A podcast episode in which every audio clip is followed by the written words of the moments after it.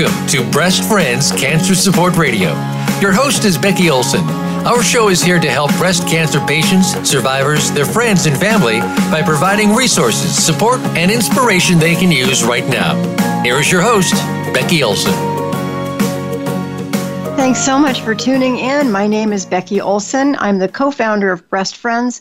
I'm also a five-time survivor of advanced stage breast cancer, a motivational speaker, and the published author of The Hat That Saved My Life. And before I introduce my guest today, I want to talk about something that I've talked about a couple times, well, probably more than a couple times on my show, um, about the power of positive activities. You know, we talk. We always talk about the having a positive attitude can get you through so many things, but when you're in the midst of a bunch of gloom and doom, it's hard to have a positive attitude. I mean, how do you how do you get one to start with? So I always talk about the power of positive activities, because a positive activity will lead you to a positive attitude. And I'm going to share a couple of examples of that, um, but I want to start with, with an example on Sunday. Sunday, Breast Friends did our first ever Warrior five K. And it's something that we could, you could, it was virtual, so you could do it um, wherever, however, you know, you wanted to do. You could run it, you could walk it. I asked my husband if I could drive my car for it, but he kind of said no to that. But we did actually do a five K. We walked um, five K, and first time I've done that in a really long time. I wasn't sure I'd have the energy for it, but I did it. And I'll tell you, just accomplishing that really felt good. Um, but I, I want to actually read something um, from my blog that I, I have a blog on my website. It's Becky Olson dot com. And there's a blog page on there with some articles. And I want to share one with you. I can't even remember when I wrote it now, but it's been a while. Anyway, so I'm just going to read this word for word, and then we're going to introduce our guest. So, have you ever felt the weight of the world on your shoulders? It seems one thing after another piles on you until you can no longer function, or you feel like you can no longer stand upright. As cancer survivors, it can often feel that way. We get so overwhelmed with our own diagnoses that other things get dropped on us, and life becomes harder and sometimes gloomier. I often hear people say, all you need is a positive attitude and you can accomplish anything. While I agree that a positive attitude is very helpful, it is hard to have one when things seem so gloomy at the moment. How do we overcome our sadness and develop that positive attitude? The key is to do positive, non-passive activities. Notice the keywords positive and non-passive. By that, I mean do something positive that takes concentration and focus. It's nearly impossible to focus your energy on something negative when all your energy is needed to focus on the positive activity. For example, if you love to paint, then paint. It's hard to focus on the negative with a paintbrush in your hand. If you love photography, go on a walk and take your camera. It's hard to focus on the negative when you're taking photos of nature or photos of something you care about. If you want to get a college degree, then sign up for one class. Just take one class. It's hard to focus on the negative when you're writing a paper on a subject that you care about. If you love to dance, get your shoes out and go dancing. Well, now with COVID, you might just hop around your room, but you know, whatever you need to do to make that to make that worthwhile. It's hard to focus on the negative when you're dancing, especially when you're dancing cheek to cheek with someone you care about. If you love to spend time with your children or g- grandchildren, take them out for ice cream. It's hard to focus on the negative when you're eating ice cream with someone you care about. And sometimes it's just as simple as taking a shower. Just get in the shower. Your family will thank you for that. Do that, and you will understand the power of a positive attitude. But you have to get there first. And this path of positive activities is what I found most helpful in my journey. So do something positive. You have a positive activity, lead it to a positive attitude, and things can change in your in your world. So with that, I have the pleasure of introducing our guest. And this is a lady that I absolutely love and adore. Um, she practices positive attitude on a regular basis, and we're, you're, you're going to learn about her uh, here shortly. I've known her since two thousand seven. And I actually met her coming up the stairs of our new office. We'd moved from the lower floor to the upper floor to a bigger space. And this was in two thousand seven. And I met her on the stairway with an armful of, of our stuff. And I never seen her before, and I didn't know what she was doing with our stuff. So we had a little chat right there on the stairs. Um, Diana Bankey is now, she's a staff member of Breast Friends. She started as a volunteer and quickly became one of our most beloved employees. And she's been with us ever since. She's retiring soon. And I invited her to come on with our show uh, on the show with me today and share uh, just a bit of her story with us. Welcome, Diana. I'm so glad you made the time to be on the show with me today. Well, thank you, Becky. Yes, a positive attitude is very important. And I've been a positive person, I think, all my life. So well, ever since I've known you, that's for sure. So, you know, I just there's just so many things about you, Diana, that just um, just make my heart happy. And and I wanted to get you on the show with me before you retire. So why don't you take a minute and just tell our audience a little bit about yourself, your family, kids, hobbies, what you know, whatever. I always like our guests to do that so our audience members can get to know you a little bit like I get to. It's always well. I, ha- I have two grown children and uh, four grandchildren, uh, two older ones, and then two younger ones that live with my daughter in in Heidelberg, uh, Germany. So, uh, and um, let's see. What else? you, you love you love to travel, and I, I know. Do. And I didn't you go to Germany by yourself to go meet your your grandchildren? I, I did. I took a, a river cruise. Actually, I was not by myself. I was like with two hundred other be- people. Well, you know what cru- I mean. On the cruise ship. But not till you got there. I mean, you had to do all the traveling. Yeah, yeah. The hardest part's getting there, you know, trying to figure out, where do I go now? I mean, is somebody going to meet me? Yeah, know? it was it was a little nerve-wracking for a few minutes. But I, I quickly saw someone else that, you know, a suitcase with the – Uh, luggage tags that matched mine, so I just glommed onto them. You know, Sharon and I did it. Sharon and I went to Italy one time together, and we kind of did the same thing. That, but the two of us went together, and we didn't have a clue, so we just looked around the airport for people with a similar luggage tag. So there's a there's a tip there, audience. If you're going to be traveling in a in a crew like with a group like that, you don't know anybody. Just look for the matching luggage tags. There's there's always yeah, a clue. It, that was very helpful. Yeah. So you did that, and and now how old were your? Were, were, you just had one grandchild at that time, it, right? Well, the. I had one I mean, in one Germany. Baby. Yeah, the one, the one in yeah. Germany of Hannes. He was he just turned two, and I hadn't seen. Well, I'd seen him briefly uh, a few months before that um, at uh, my other granddaughter's uh, graduation, high school graduation. But I really got to kind of meet him and and uh, kind of. Um, got to know him a little better. And so, and I am going back, hopefully, uh, we're, uh, a friend of mine and I are going uh, on another river cruise next year, hopefully.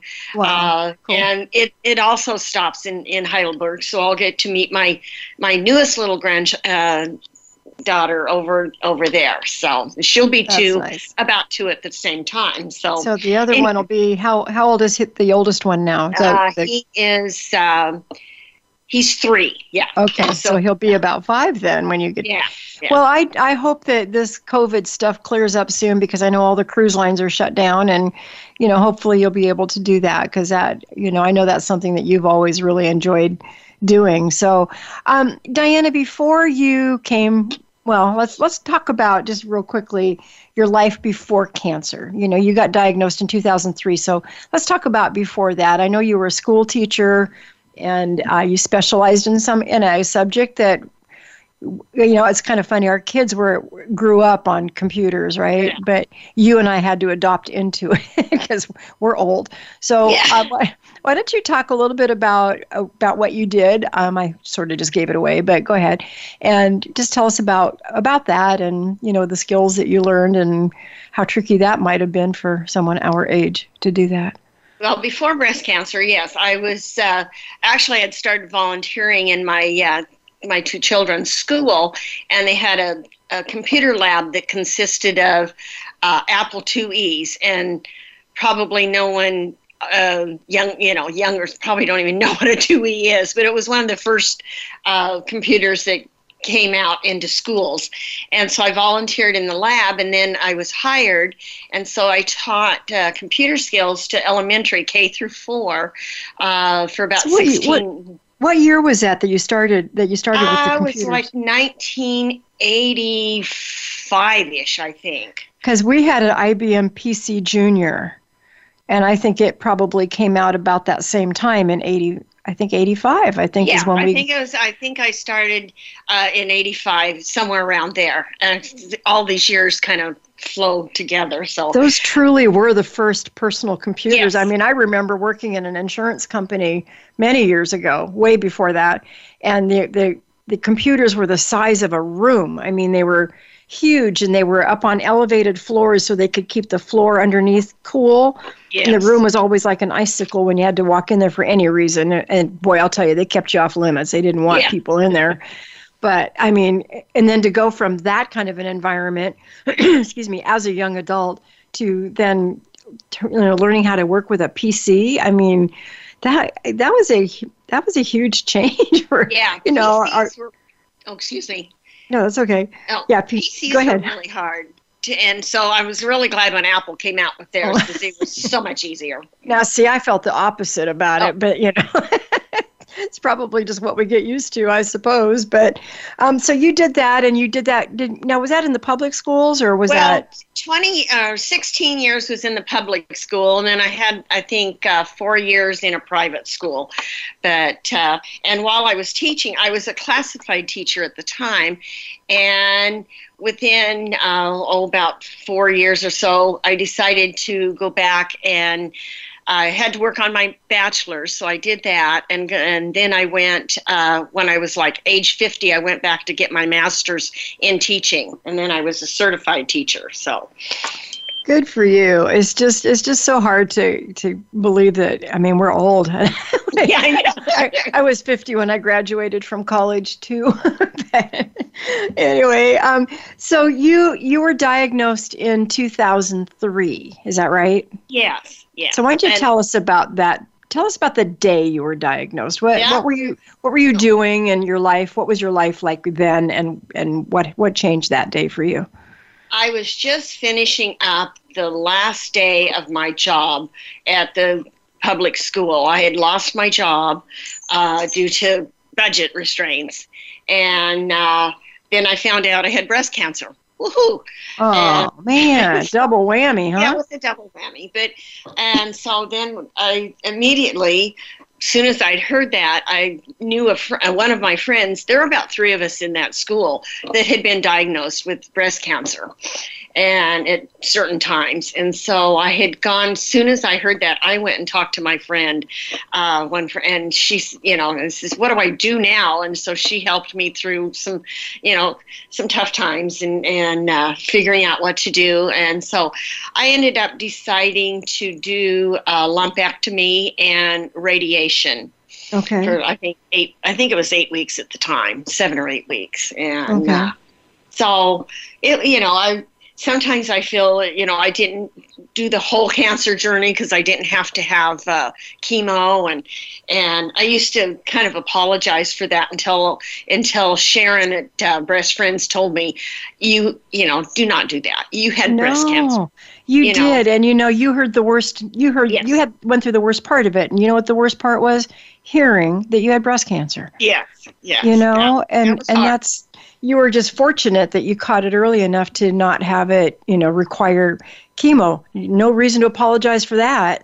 And, you know, I do I do hear that, you know, from people from time to time that they, I guess they call it survivor's guilt or something. Yeah. But, but it, and it is real. It's a real thing because I know you can really feel that. But, but in the case of, of cancer, the objective, if you're going to get cancer, is to catch it early and try to get it so you the treatment does become a little bit easier.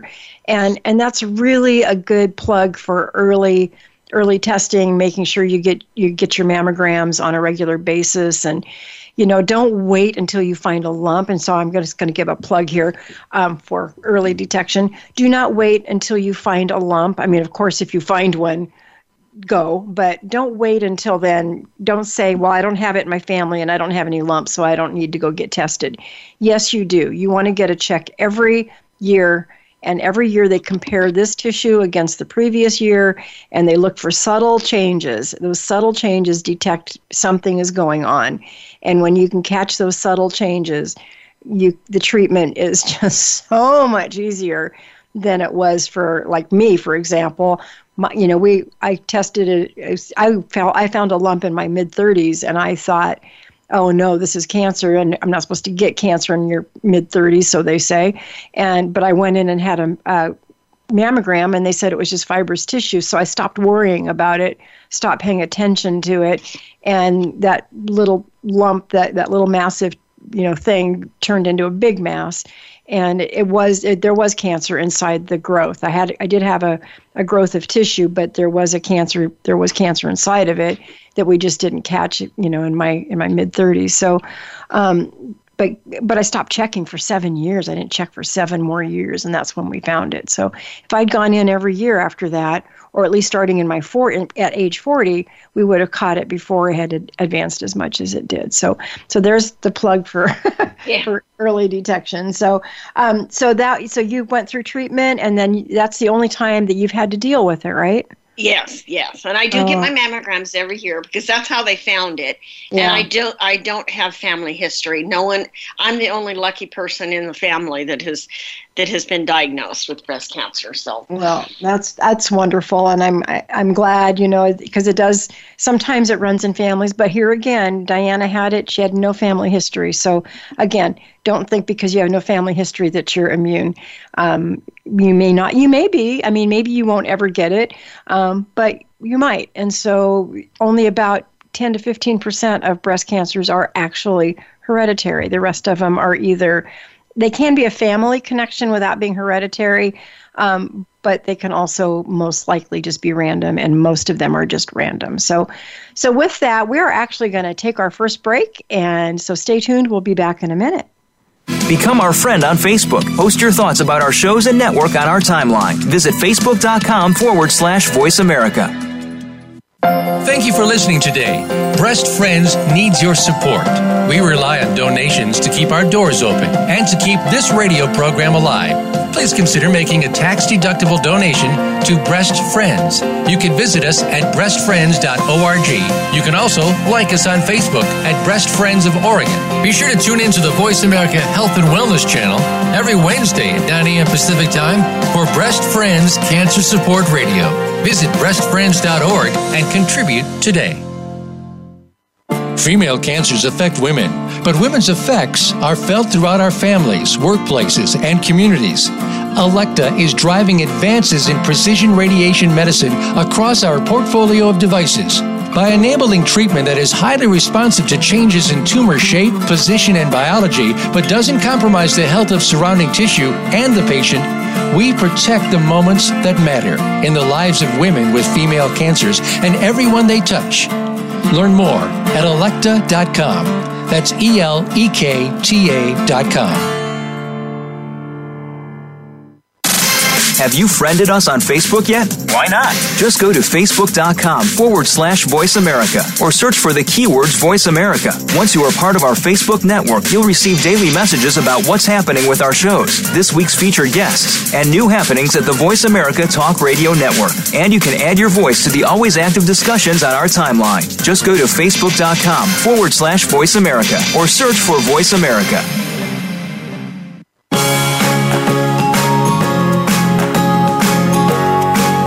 Tuned into Breast Friends Cancer Support Radio. To reach the program today, please call us at one eight six six, four seven two, five seven nine two. Again, that's one eight six six, four seven two, five seven nine two. You may also send an email to Becky at breast friends dot org. Now, back to the show. Welcome back to our program. Um, as I always do during when I come back in from a break, I want to remind you there are four ways to be involved in this program. One is, of course, to share the link to the program. If you know somebody that just you think might just like a boost today, you can send them the link to this show after it airs. Um, another way you can be involved is to donate via text. You can go just text B F Radio to four one four four four. You can join Breast Friends Around the Globe, which is a Facebook group page, which means you, you're allowed to make comments, and you, you don't like the page, you ask to join the page, I will admit you, and then you can make comments and talk about, let us know where you're from, uh, tell us maybe your cancer story, and, and share maybe an episode you listened to just recently. And then fourth, finally, is to nominate yourself to be a guest on the show. I am always looking for inspirational or educational Um, presenters on the show. So with that, back to Miss Diana. So Diana, I got to ask you a question, and my husband is going to disagree with you, but that's okay. He's not here to do it in person, so I get to say what I want to say. He insists that he recruited you with a flyer on your car, and I know that there's another story. So why don't you tell us how you got recruited to work for Breast Friends? Well, actually, it is a fun, it's, it's totally different. Well, it's not totally different, but a little. Uh, he actually caught me in uh, a Starbucks uh, parking lot. I think I must have had a, a breast cancer uh, magnet on my car, and he stopped and he handed me an invitation to, I think, the first gala. And oh. says, you, and you need to get involved with Breast Friends. And blah. Well, the funny thing is, I'd been volunteering for a little bit with Breast Friends by then. I think I was volunteering to help with that gala at the time. Oh. So so he and I have different versions, but that's okay. We'll, you know, we can go with his if he wants, you know. Okay. Well, you know, the mind plays tricks on us, doesn't it? So, yeah. Anyway, well, whatever happened, Diana, I'm really glad because you did get involved with us pretty quickly, and and you know, it, talking in you with you in the beginning of this, you talked about how you volunteered with, you know, in your kids' class. So why don't you talk to us just for a minute about, you know, how how important is volunteering to you, and you know, why why is it important? Well, actually, volunteering has led me to three of my main jobs. That I started out volunteering at the school way back, and then they offered me the position. And then when I started uh, volunteering, after that I worked, I volunteered for another nonprofit, an educational nonprofit, and so they they ended up hiring me, and until they ran out of money. And then I started volunteering at Breast Friends. And the funny thing is, so I when I was still working at this other um, nonprofit, I was come in like maybe once or twice a week or whatever. And then uh, when I that job went away, I started coming in almost all, every day. And all of a sudden, Becky says, "Diana, are you not working?" So, because I, I, well, yeah, now the funny thing, you mentioned that. Yes, and I did lose that job. So volunteering has, you know, is really important. It can lead you to, um, to you know, to a better life. To And it also, uh, like I said, kind of led me into going back to school, getting my bachelor's. That took me about five years part-time, and then my master's in teaching took me a year. So that that started out, you know, with a volunteering job too. So, and well, you bring up a good point though. You know, when you're, when you become a, a volunteer in an organization, a couple things happen. One, you can actually try out different organizations and find one that is a good fit for you, you know, as, as the volunteer, but it also gives the organization an opportunity to see how you are as a, as a worker.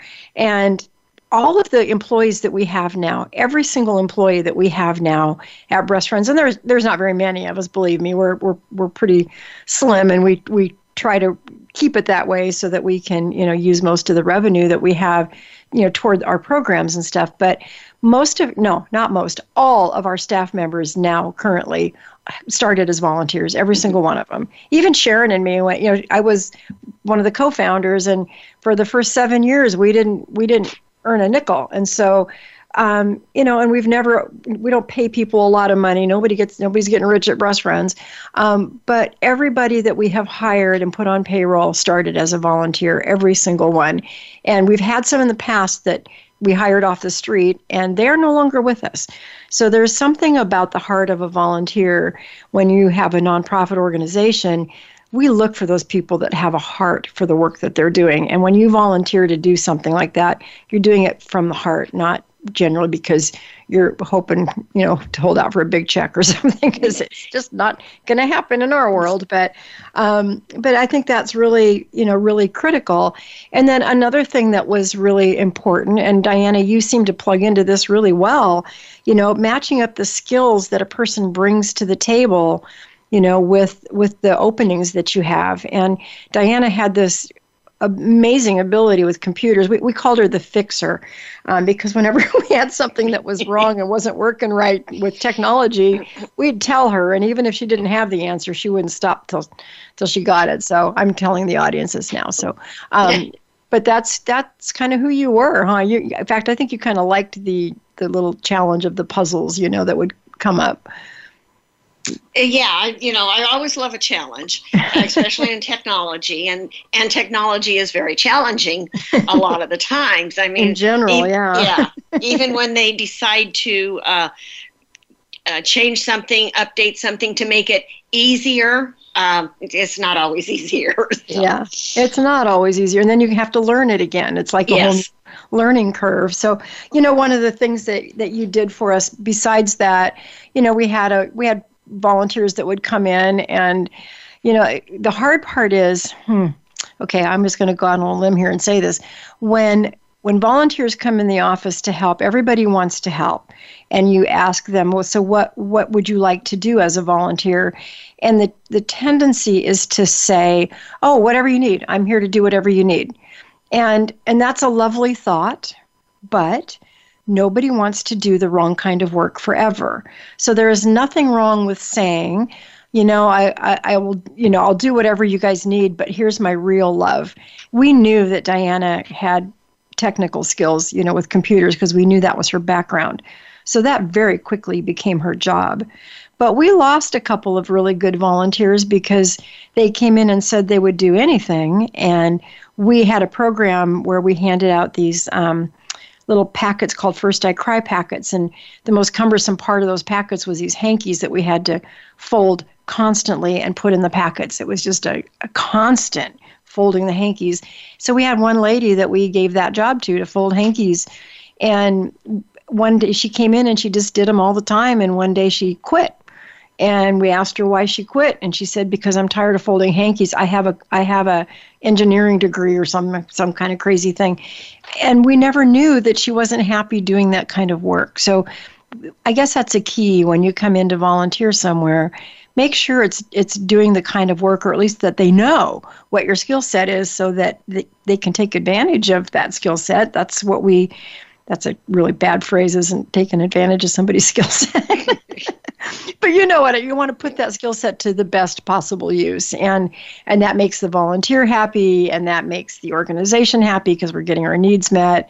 And you know, it seemed to just be a really good fit. You just had a lot of the skills, Diana, that we that we needed at that time. You know, um, besides doing data entry and and designing our website and maintaining it. Um, you know, you also could talk to patients because you'd had cancer. You'd been down that road before. Um, you oversaw the volunteer staff to just kind of, you know, make sure that they always had something to do when they came in the door, which is not easy to do. You know, when people come in and they don't have a specific job, what do you think? You know, when someone comes in, when they volunteer, and but we don't have a job for them, how how hard is it to come up with something on the spur of the moment?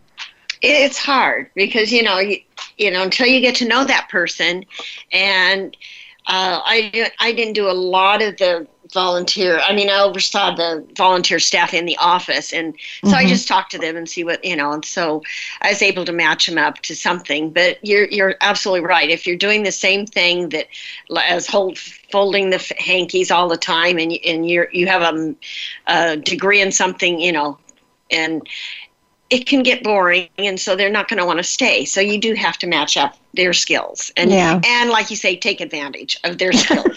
Yes, take advantage.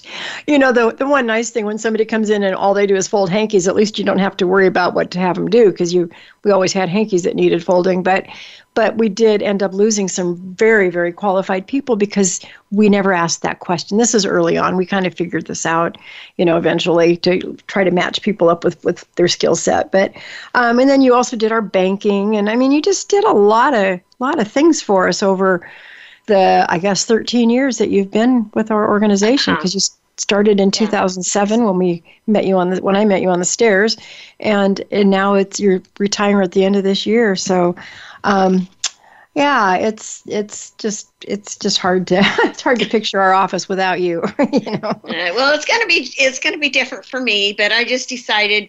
Uh, I'm not getting any younger, and, so, and it was time. I'd been there, you know, like you said, for thirteen years when you count yeah. my volunteer years, mm-hmm. and I just felt it. And I'm going to try to do some more traveling, Good. and and I hadn't planned on cutting my hours quite so short uh, until after until December, but COVID had other plans for yeah. me, and yeah. so. It's anyway, I've been uh, yeah. working part-time at Amazon, which is quite an experience. Uh, very physical work. You know you've worked after you've spent four or five hours there. Wow. Okay. So I, I did know that you went to Amazon. So I, I bet you a lot of people are curious about what's about the inner workings of Amazon. I wonder if we can have this conversation without getting sued. What do you think? I just briefly, you know, what I do is I normally scan packages that come off the conveyor belt mm-hmm. and put them on pallets. And sometimes I deliver uh, closed pallets to to where they need to go for the truck into load onto the truck. But it's it's so do you drive a, a forklift? No, no, oh. fortunately, no. they, you're I not, I mean, you're a little tiny. For those of you who don't know, Diana's probably about three foot eight. No, I'm kidding. How tall are You're very short, though. I mean, I tower over you, and I'm five one. So I don't know how tall you I'm are. I'm five but, feet. Uh, maybe you used to be. no, no, the last, well, actually, I gained after my hip replacements, I gained a half an inch. Oh, that's, so, that might be worth considering so, then, huh? But, yeah, no, they have what uh, to move these big pallets. They have pallet jacks, and okay. it look, you know, it's and you put it into the pallets, and then you, uh, and the pallet jacks are on wheels, and you move them, you know. So some of them are heavier than others, but it's like I said, you've known you you know when you've worked there. So, so let me ask you this: are they COVID safe?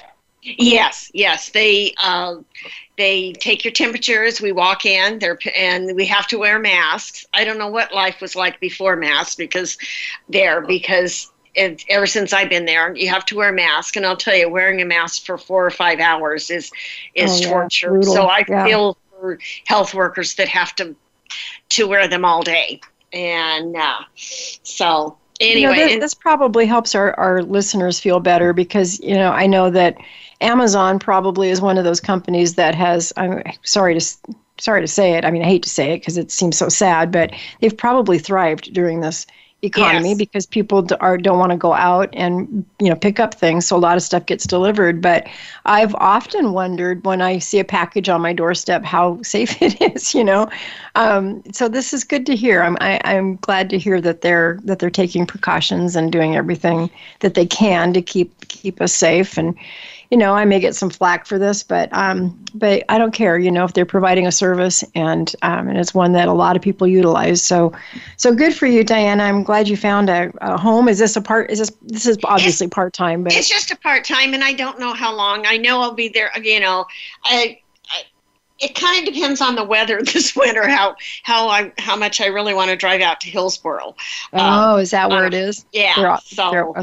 uh, I don't know. It was just interesting to do, and it's just kind of helped supplement uh, my income so I can be yeah. ready for um, retirement. Retiring well, in December.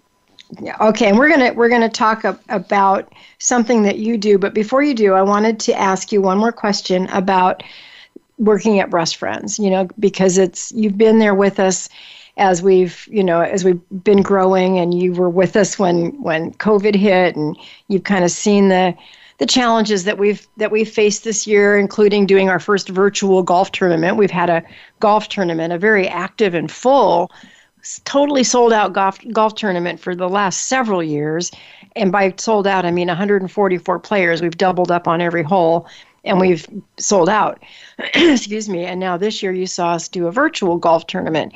So in your experience in working with Breast Friends, what are some of the highlight events that you have seen? What, like, what was your favorite event, and what do you see different this year that we're facing that probably a lot of others are facing too? Well, I think my favorite uh, is the gala.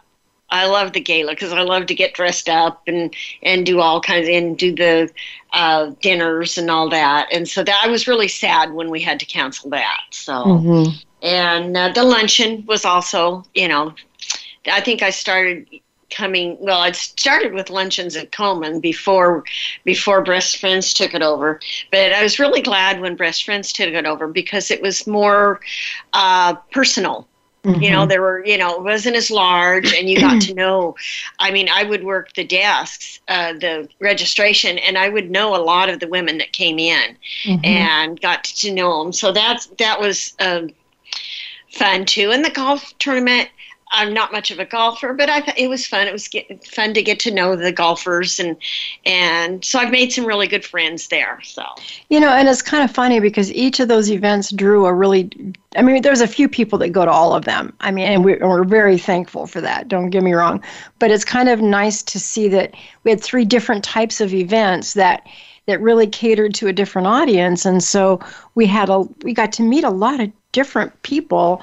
Some people we never saw except at golf. That's the only thing they cared about was golfing.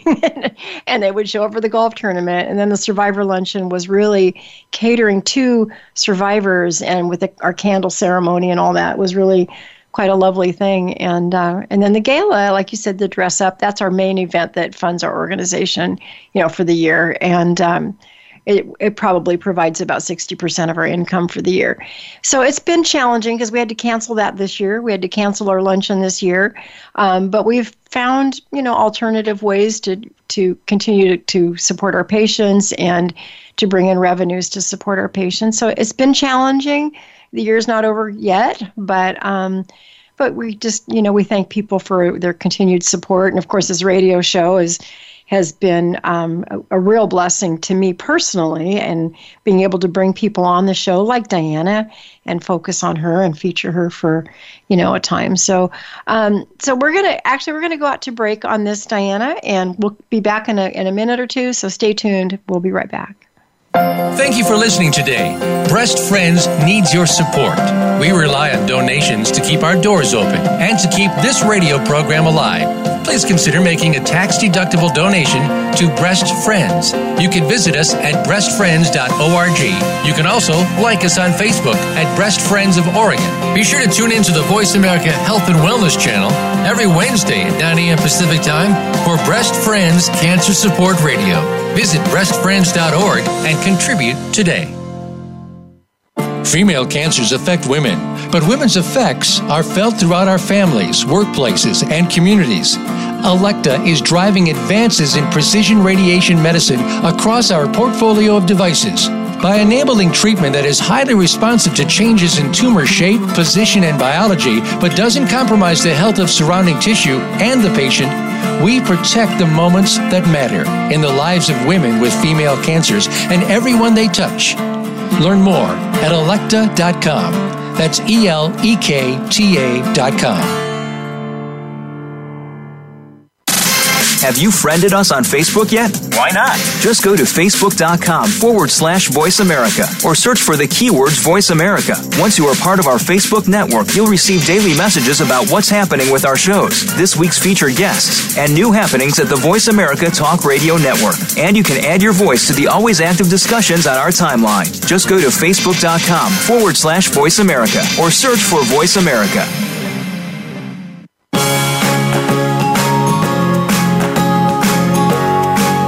Tuned into Breast Friends Cancer Support Radio. To reach the program today, please call us at one eight six six, four seven two, five seven nine two. Again, that's one eight six six, four seven two, five seven nine two. You may also send an email to Becky at breast friends dot org. Now, back to the show. Welcome back to our program. We're talking with one of our uh, formerly key volunteers turned um, employee, and we love her to pieces. This is Miss Diana Bankey. So Diana, um, let, let's switch gears a little bit. Um, and I hope this isn't too tough to talk about, but I don't even remember what year it was, but there were a few years ago, you had a very, very special friend who uh, lived in, in Washington, D C area, I believe, or Maryland, somewhere in there. And um, he was battling cancer. And so you took nearly a year off, as I recall, to move back there and take care of him basically for the rest of his life. And that process took as long as it took. You made no uh, mention of a certain date coming back, but um, but when you were ready to come back, we had room for you. We made sure we saved room for you, and we we really appreciated that you had so much heart for for this person to go and do that. I mean, that was a heck of a sacrifice. Do you mind sharing with us a little bit about what that experience was like and maybe what you learned from it?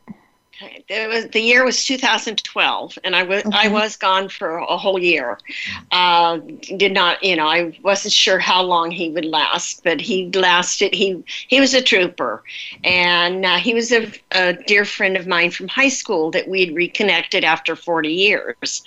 Uh, we'd lost touch, and so and then and that was right before he was diagnosed. We'd reconnected, and then he was diagnosed, and so we we talked back and forth, and and working with an, a cancer organization, as a, you know, I do. Um, they were understanding for me to go back. You know, I said, can I work part-time, which they did. I got to work, you know, Breast Friends were really supportive, uh, let me work part-time to go back and take care of him. Uh, it was a very hard year. Um, but it was, it was gratifying. I, it, I think it helped keep him out of a nursing home. I don't mm. think, uh, had I not gone back, I think his family probably would have put him in a nursing home or something. And I don't think he would have lasted as long as he did. He, he lived for a year after I got there. And, um, and I also found out how, uh, important it is to, uh, for hospice, to have hospice, and what hospice workers do. They are just, I got a new respect for hospice workers. And um, so. one hundred percent. I, yeah. I, I yeah. have that same, I mean, for different reasons, but I have um, total respect for, for our hospice workers. They just seem to really have their pulse on, on what's happening, don't they? I mean, they, oh, really, yes. they really get it. Yeah. And, and self-care. A caregiver needs to take care of themselves, because if you don't take care of yourself, you really can't take care of the person, you know, that person. So um, how did how did you do that when you were back there? You're pretty much alone with him, right? How did you pretty, how did you how did you do self-care? It was hard. I didn't do a lot of it, but I did. I remember one day I decided I wanted to go get a massage because I needed a massage. And I wasn't familiar with that area. It was in Virginia. And I got lost. And by the time I found the place, I was super late. I was too late. And when they told me that, I burst into tears. Oh, I never heard that story. Yeah, it was, you know, I'm going, but, but, but, you know, and I, but I really need this. So please tell me that they caved and gave you a massage. I can't remember if I got half an hour. I might have gotten half an hour, or if I, I think maybe they did give me a half an hour. And I think after that, then I think I made another appointment later. I, I mean, I'm but, not saying use the cancer card, but when you automatically break down into tears like that, I mean, I, I couldn't walk away from that. Yeah. I I'm mean, not a massage like a, therapist, but, you know, if I were, I couldn't walk away from that. Oh, it was my just gosh. Like a flood of tears came, you know, because I, it was so pent up, and I, you know, yeah. so, but anyway. You really needed it, yeah. Yeah. So, well, and then I know when you finally, um, finally were able to come back home, you drove clear across country to get home, and didn't you arrive on Thanksgiving? I arrived in uh, Boise at my sister's house on Thanksgiving. On Thanksgiving. I, yeah, I took yeah. seven seven days to drive back. I was going to try to take it a little easier and slower, but um, and take Route sixty-six almost all the way.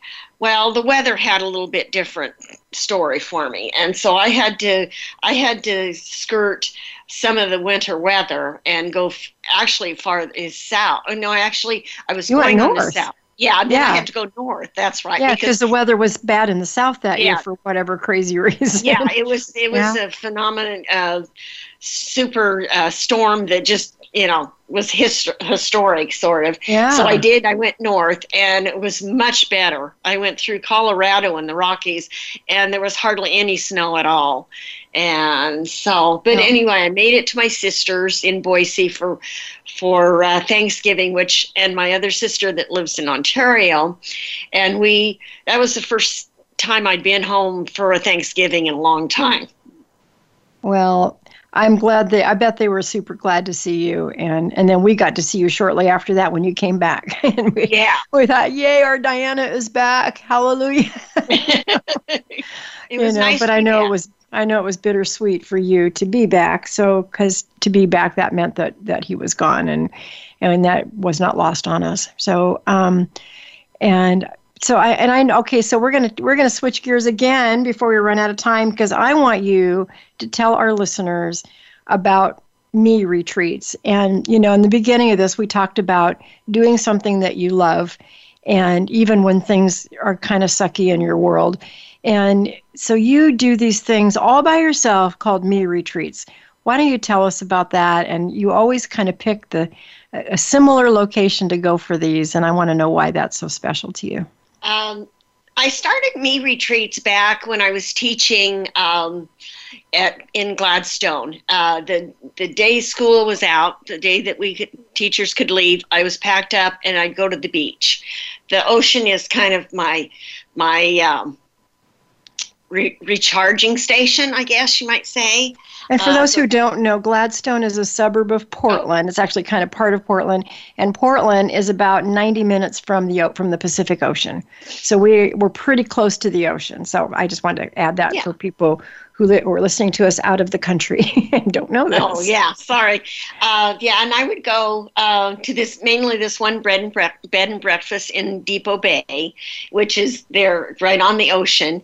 Uh, Pacific Ocean, and I uh, would stay there at least two nights, and uh, they they took really good care of me, and I did that for years. I think I started that in probably ni- in the nineties somewhere, um, nineteen nineties, I uh, can't remember, uh, but I would go there, and it took me, I did that for about three years, and then I finally branched out and went to other places uh, on the beach, because I, I, you know, I was really comfortable at the Channel House, but then I just kind of wanted to branch out by myself, and I just go, I'd always have a place that was right on the ocean, preferably with a hot tub on the deck, like uh, Channel House has. Well, I'm going to send them a bill for advertising, because I just gave them a heck of a good plug. And so, but anyway, is and I could, you know, I go and just sit and listen to the ocean. It was just like refreshed my soul, and I could just be, you know, what I, you know, what I wanted to do, and and. Uh, Then so what would you I, do? What do you do during these this time? I mean, you're in these places all by yourself, just enjoying it. You don't need people around you to to get your your space and you know and find that joy. So what do you do at a me retreat? What's a typical well, day? Pretty much just go. A lot of times I just go stay in the room and listen to the, and watch the ocean and sit in the hot tub, um, because after being in school for the year, around people, you know, you just want to get, you want to have some alone time.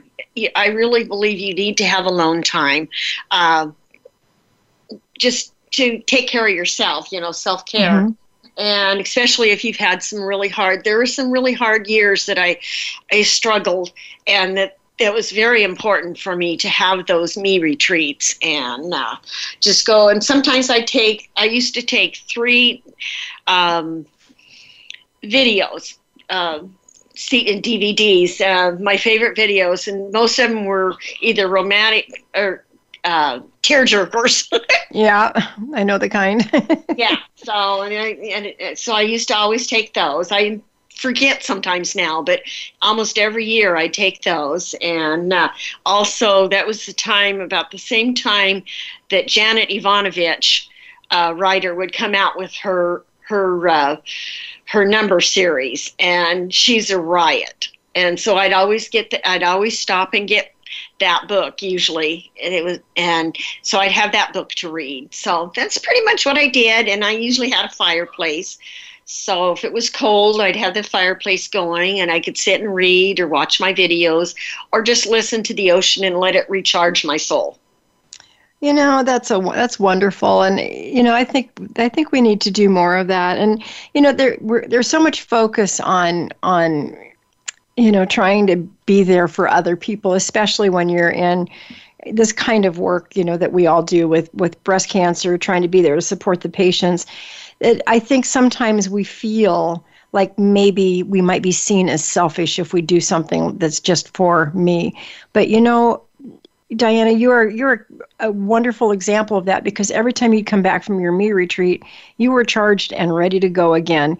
And you really do have, we have to take care of ourselves. Yes. We have to. So if anyone's thinking about doing something like that and you're worried about people misunderstanding it or something, do it anyway. Just, you know, figure out how to make it happen. And, you know, if you're a journaler, I don't know if you, you know, not everybody likes to journal, but if you do, that's a good time to, you know, take a, a, a blank book and, and maybe write some of the things that you're thinking about, things that come to your mind, you know, while you're, while you're by yourself, and you can really, you know, kind of dig deep and think about things. And who knows, maybe those journals might lead to a book or something one day. You just, you just never know, you know, what's going to happen. So, but we, we need to spend that time, that quality time, you know, whether you're in prayer over something, if you just, you know, want to spend your time in, in worship or praise, or, or you're just reading a good book, watching a good movie, walking on. I know you like to walk on the beach too, because I always hear about your walk on the beach. So I you know. don't walk on the beach as much. I mean, for the first, you know, uh, but later years I started walking on the beach more. But I, my thing is I prefer just looking at the beach most yeah. of the time. Well, Diana, I know you talk a lot about finding your tribe and how you. You you shared with me that you found your tribe when you you know when you joined Breast Friends and you started volunteering with us. And how important is it to our to our listeners to find their tribe, and what does that mean to you? Yeah, well, it, you know, you have to find people that have you have something in common with. And most of my friends didn't you know didn't have breast cancer or cancer, and and so if if if you're in that unique position, you really need to find someone that understands uh, what you, what you've gone through and where you know where you're going, and and so that I had not really thought about it as a tribe until Yvonne, our, our director of programs, joined our our uh, joined Breast Friends, and she talked about a lot a, a lot, and I'm going. Yeah, that really. Yeah, this is my tribe. That describes I, it. Yep. Yeah. Yeah. So. Yep. That's and, good. I will have that tribe for the rest of my life. So yes, you will. And even when you leave our, our organization at the end of this year, believe me, you will be missed, kiddo. And you'll be welcome back to any of our events. And we love you to pieces. You've you've been such a such a blessing to our organization. And I can't believe that our time is up on the show. We've got about another minute or so. But is there any last words you want to leave with our audience? Um, well, just last thought. I, I truly love Breast Friends, and I've loved the time I've been there. And it, it is kind of bittersweet for me to leave, but I decided since I've been there so long, and I'm, I just turned seventy-two this year. Can't believe and, it still. uh, just actually uh, a few weeks ago. A week, actually not anyway. Not even uh, this not week, even Last and week. So I decided, you know, I I want to do some other things before my time is up in this world, and so hopefully I'll get to travel more. And uh, but wow. I will I will miss Breast Friends, and we're, I will. We're going to end it on that because we are out of time. So, folks, we will be back next week, and until then, remember there is always hope, and we are here to help you find it.